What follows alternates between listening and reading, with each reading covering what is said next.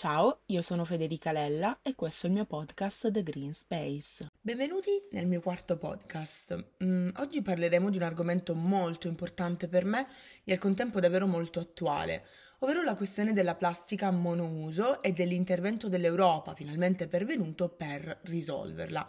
Infatti i giornali, così come i TG negli ultimi giorni, sono stati praticamente invasi dalla notizia dell'abolizione della plastica monouso, a seguito dell'entrata in vigore della direttiva UE che appunto la vieta.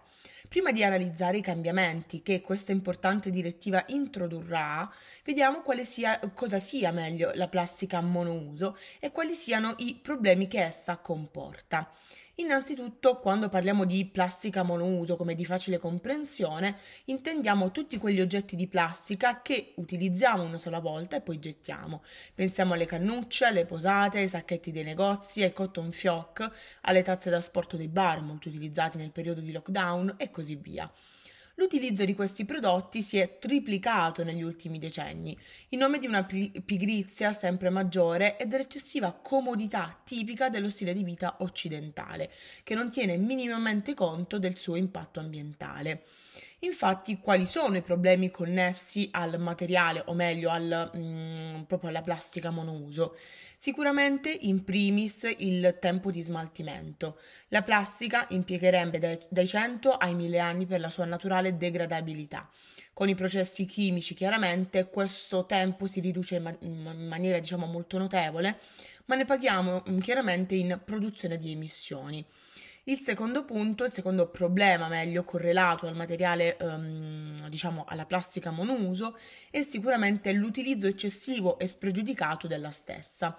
Infatti il monouso è ormai di utilizzo quotidiano perché il nostro stile di vita è diventato talmente frenetico che vogliamo qualsiasi cosa che sia in grado di farci risparmiare tempo.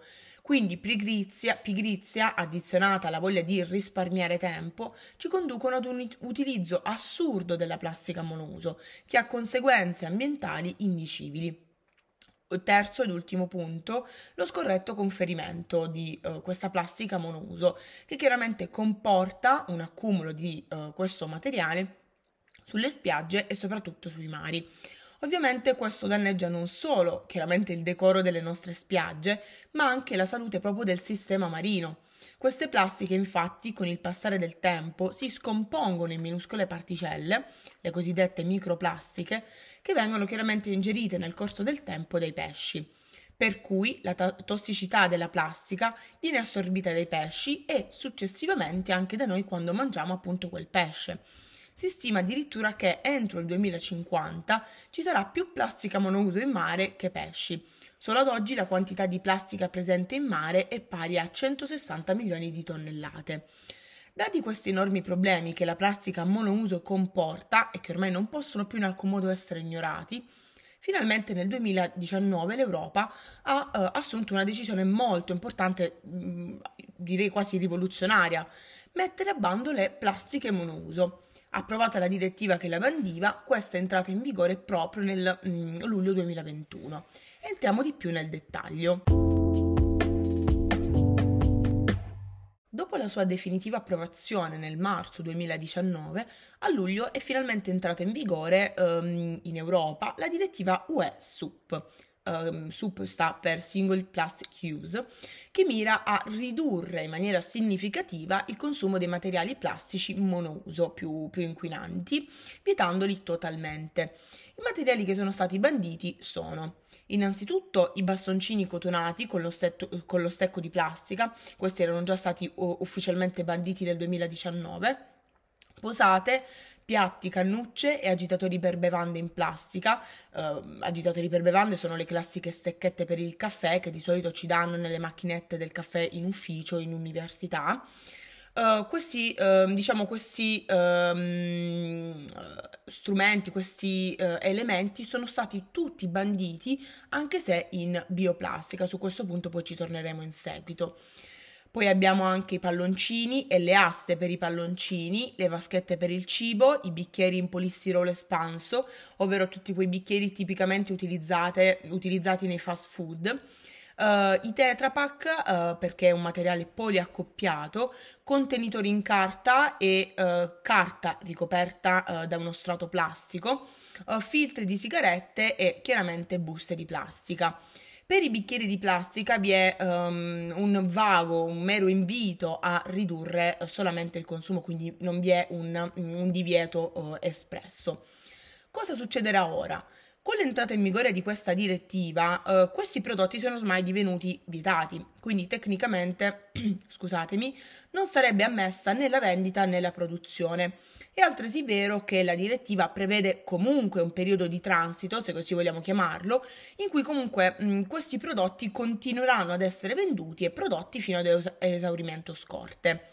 Tra i prodotti in plastica usa e getta rimane comunque consentita la produzione, la vendita e l'utilizzo delle bottiglie per acqua e eh, bibite, dei flaconi di detergenti e detersivi, delle scatolette mh, mm, e delle buste per il cibo, anche se essi, eh, per essi eh, la direttiva richiede che entro il 2025 Uh, i produttori introducono almeno il 25% di plastica riciclata nella loro composizione. Per i bicchieri di plastica, come già anticipato, la direttiva prevede solo una riduzione al consumo, quindi nessun divieto. E anche qui è molto strano perché comunque il bicchiere di plastica è lo strumento, la stoviglia eh, monouso più utilizzata. Uh, perché quindi l'Europa ha deciso che per questi prodotti appena citati uh, è ancora ammessa la produzione e la vendita? Perché sicuramente per il flacone del detersivo o comunque per le bottiglie di acqua e bibite è molto più di- difficile trovare delle alternative sostenibili. Per cui uh, la, appunto la ricerca de- di una soluzione, di un'alternativa green sicuramente richiede sicuramente molto più tempo e ingenti investimenti. Ora vediamo come si è mossa l'Italia nel recepimento appunto di questa direttiva. Il recepimento della direttiva da parte del nostro paese è avvenuta con la legge 53 del 2021. Tuttavia vi sono dei punti eh, sui quali è nato appunto un vero e proprio contenzioso tra Italia e Commissione europea. Innanzitutto il primo punto è in merito alla dicitura tazze di plastica, le quali appunto sono state eh, bandite tecnicamente dalla direttiva.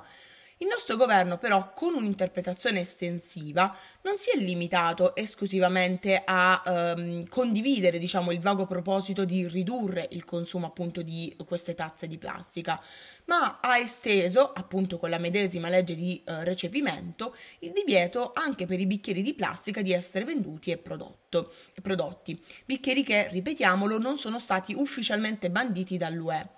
In secondo luogo, quindi il secondo punto su cui si è creato questo contenzioso, Uh, è relativo al fatto che l'Italia abbia derogato, sempre per mezzo della già citata legge di recepimento, il divieto per tutte quelle posate e tazze compostabili uh, conforme alla normativa UE, laddove non sia possibile utilizzare al loro posto un sostituto. Sostanzialmente, quindi, l'Italia ci dice che la, i, i, prodotti, le, le stoviglie in bioplastica sono ammesse purché conformi alla normativa UE in materia di compostabilità. Ricordiamolo che, come già detto precedentemente, l'Europa ha, mediante questa direttiva, bandito qualsiasi tipologia di stoviglia, sia che sia in plastica tradizionale, quindi quella diciamo derivante dal preto- pe- eh, petrolio, sia quella derivante diciamo dalla lavorazione di eh, prodotti naturali come il mais, quindi in questo caso parliamo di bioplastica. Perché quindi l'Italia ha deciso di eh, discostarsi sotto questo aspetto dall'Europa? Perché appunto proprio l'Europa bandisce i, prodo- i, prodotti in plastica in generale senza operare alcuna distinzione tra la plastica derivata dal pre- pe- eh, petrolio e quindi non bi- biodegradabile assolutamente e eh, la bioplastica ottenuta invece dalla lavorazione delle materie prime eh, naturali come il mais. Questo provvedimento italiano, che appunto come possiamo notare contrasta in maniera significativa le disposizioni UE, è oggetto di forti dibattiti, perché chiaramente c'è a chi piace e a chi ovviamente non piace. Se il comparto della produzione delle bioplastiche apprezza chiaramente il provvedimento italiano, perché è ritenuto mh, essere un provvedimento che tiene conto in primis che il settore soffrirebbe molto con l'entrata in vigore del provvedimento europeo, eh, così com'è, e poi eh, perché tiene conto che non sempre purtroppo è possibile ricorrere a prodotti riutilizzabili e che purtroppo a volte il monouso è quasi un obbligo, pensiamo in ospedale. Il mondo ambientalista invece, rappresentato diciamo da, Green, eh, da um, Greenpeace, condanna il provvedimento perché eh, ritenuto non funzionale al superamento della mentalità del monouso, tanto che ha denunciato l'Italia allo, agli organi europei competenti. Proprio perché questo è un punto molto a cuore dell'Italia, l'Italia ha intensificato la mediazione con la Commissione europea per cercare di introdurre nella direttiva stessa ehm, valida chiaramente in tutta Europa, l'esonero dal divieto per i prodotti in bioplastica, in modo da eh, diciamo, facilitare l'attu- la, l'attuazione appunto di questa direttiva. Terzo ed ultimo punto, questione della carta plastificata. I contenitori in carta, ricoperti da uno strato di plastica, sono tra i prodotti che l'Europa intende bandire con la SUP. Sostanzialmente, quando andremo a fare la spesa ed acquisteremo per esempio del prosciutto, il nostro salumiere non potrà più darci quella particolare carta oleata in cui di solito vengono uh, adagiate le fette di prosciutto perché eh, ritenuto dall'Europa un materiale composto e quindi bandito dalla direttiva. Il bando di questi prodotti, ovviamente, oltre a creare dei problemi sul piano pratico, come vedremo successivamente, decreterebbe proprio il fallimento di un intero comparto produttivo. Infatti il nostro paese detiene il 60% della produzione europea del packaging eh, cartaceo e in generale della produzione di plastica. Quindi abolire i prodotti cartacei ricoperti in plastica, oltre che quelli in plastica, decreterebbe il dissolvimento, la distruzione di un intero comparto industriale. Per cui che ne sarebbe della nostra economia già a pezzi? Anche per questo punto, molto importante, il contenzioso tra Italia e Commissione europea è davvero molto acceso. Nella conclusione del podcast, come sempre, darò la mia opinione sulla questione. Anche su questo tema, in particolare sull'entrata in vigore di questa normativa, non riesco ad essere entusiasta a 360 gradi. Infatti, una parte di me è davvero veramente contenta che siano stati aboliti i prodotti più inquinanti, le, la plastica monouso principalmente, il cui utilizzo ormai abbiamo detto essere spregiudicato. L'altra me è consapevole che questa direttiva, per quanto giusta, forse um, è eccessivamente idealista e poco attenta alla realtà. Mi spiego meglio. Sin da quando avevo 13 anni, ogni estate do una mano ai miei genitori a gestire il nostro mini market. Già da allora mi sono sempre resa conto della quantità indefinita di plastica che vendevamo. Abbiamo sempre avuto infatti clienti che settimanalmente acquistano mh, mm, po- eh, posate, piatti e bicchieri in plastica uh, con la scusa che vogliono risparmiare tempo. E secondo me il problema del monouso sta proprio in questo. Molti lo acquistano esclusivamente per evitare di perdere tempo a lavare il piatto o il bicchiere, senza curarsi minimamente del dispendio economico, innanzitutto a cui sono chiamati, né tantomeno dell'enorme impatto ambientale che hanno mi rendo conto che di fatto la, uh, la, funzione della plastica monouso è proprio questa, ovvero quello di far risparmiare tempo alla gente che ne fruisce. Ma se in determinati contesti mi sento ovviamente di ammetterlo perché richiesto proprio dalla particolare situazione, pensiamo agli ospedali, in, altri, uh, in altre situazioni assolutamente no, per esempio per l'utilizzo quotidiano. Il monouso purtroppo negli ultimi tempi è diventato proprio il pane quotidiano della gente, in particolare della gente pigra. Si preferisce acquistare un pacco di piatti settimanalmente, spendendo anche 3 euro, piuttosto che utilizzare un mero piatto di ceramica da lavare una volta sporco, spendendo forse 2 euro al mese per il detersivo. L'appannaggio mentale di queste persone mi sorprende anche in questo, cioè queste persone preferiscono spendere più di 20 euro al mese per l'acquisto di stoviglie in plastica piuttosto che utilizzarle eh, riutilizzabili ed evitare quella spesa, appunto lavandole. Quindi la questione della plastica monouso è anche e soprattutto culturale. È facile infatti incontrare gente che appunto la utilizza quotidianamente, sia per pigrizia che per abitudine. In questo senso la direttiva potrebbe avere un ruolo importantissimo. Se bandiamo i prodotti in plastica, queste persone saranno costrette a fare scelte più sostenibili, quindi ad acquistare stoviglie lavabili e riutilizzabili. Tutto ciò che vi sto dicendo è frutto della mia personale constatazione durante il mio periodo di lavoro estivo al negozio dei miei genitori. Probabilmente ogni settimana riusciamo a vendere anche due cartoni di bicchieri e piatti in plastica. E, insomma, i, i cartoni sono davvero molto grandi. Se questo sicuramente è vantaggioso sia per il produttore che per il rivenditore, proviamo ad immaginare l'impatto ambientale che questo abbia. Il solo pensiero mi fa veramente rivoltare lo stomaco proprio perché ho preso coscienza nel corso ormai degli anni dell'enorme impatto ambientale che questa eccessiva pigrizia e comodità delle persone occidentali, um, il mio astro verso la plastica monouso veramente si è esacerbato nel corso degli, degli anni. Infatti sto cercando davvero di contenermi nell'esprimere il mio odio per essa, uh, per cercare di essere anche un po' imparziale. Per cui, alla luce di quello che vi ho appena detto, mh, mm, questa direttiva europea per me è stata luce. Bandire finalmente tutti quei prodotti che vedo acquistare in modo scellerato per il semplice, semplice fatto che non si vuole più perdere tempo a um, perdere tempo in sostanza e vedere che finalmente l'Europa stia prendendo dei provvedimenti per risolverle, per risolvere anche quei problemi apparentemente più piccoli come i filtri di sigaretta non compostabili che hanno un impatto ambientale assurdo soprattutto per l'ecosistema marino, è stato davvero rincuorante. Sembra infatti che finalmente qualcosa di concreto si stia muovendo e credo che per questo dovremmo esserne veramente tutti contenti. Tuttavia, ahimè, non è tuttora ciò che luccica. Anche questa direttiva, secondo me, ha delle falle anche abbastanza significative. In primo luogo, il fatto che l'Europa non abbia operato una distinzione tra la plastica tradizionale, ricavata dal petrolio, e la bioplastica. Uh, secondo me um, questo è stato un errore madornale dell'Europa. Questa scelta da parte appunto delle, degli organi europei è stata chiaramente giustificata dal fatto che, secondo appunto l'Europa, la bioplastica, seppur sia compostabile e seppur la dicitura compostabile è l'Europa stessa che la dà con uh, la certificazione appunto europea, non è, non è uh, totalmente compostabile, cioè un, la bioplastica non è totalmente appunto compostabile o comunque richiede delle condizioni atmosferiche mm, molto particolari affinché appunto il processo di compostaggio possa avvenire.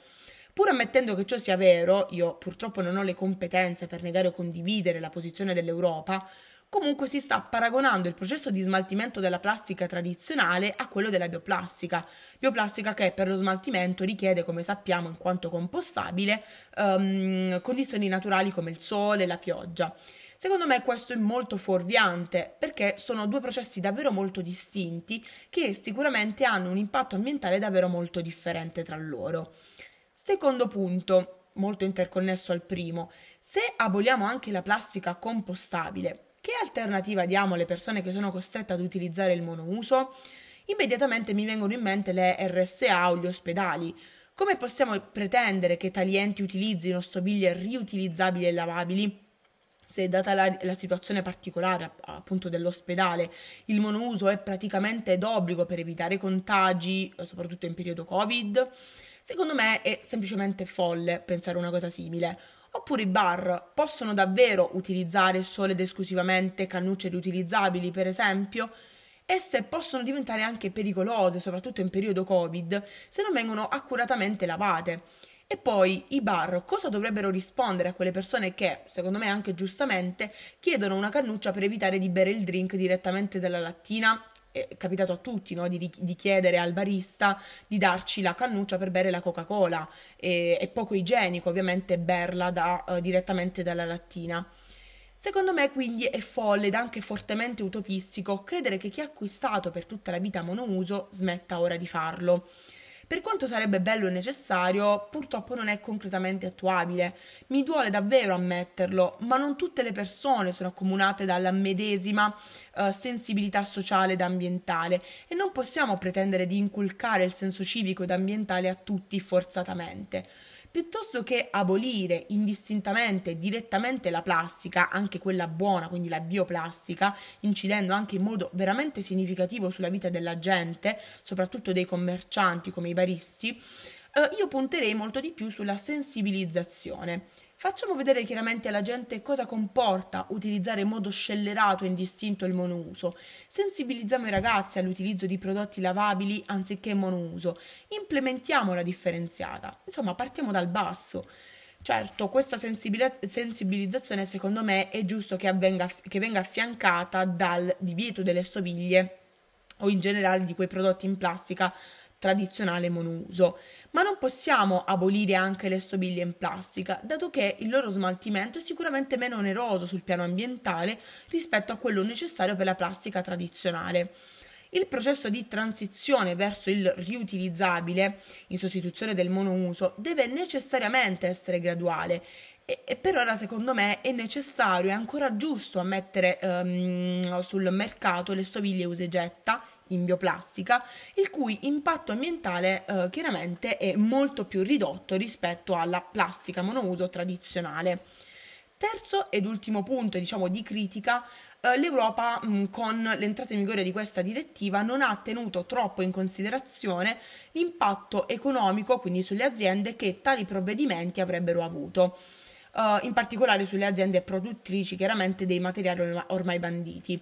Mi auguro infatti che l'Europa, anche a seguito della sollecitazione italiana circa la deroga al divieto per i materiali in bioplastica, possa sostenere non solo la transizione green di quelle aziende che producevano plastica ormai bandita, ma anche la nascita di nuovi business innovativi per appunto innovare in senso green nel mondo della plastica.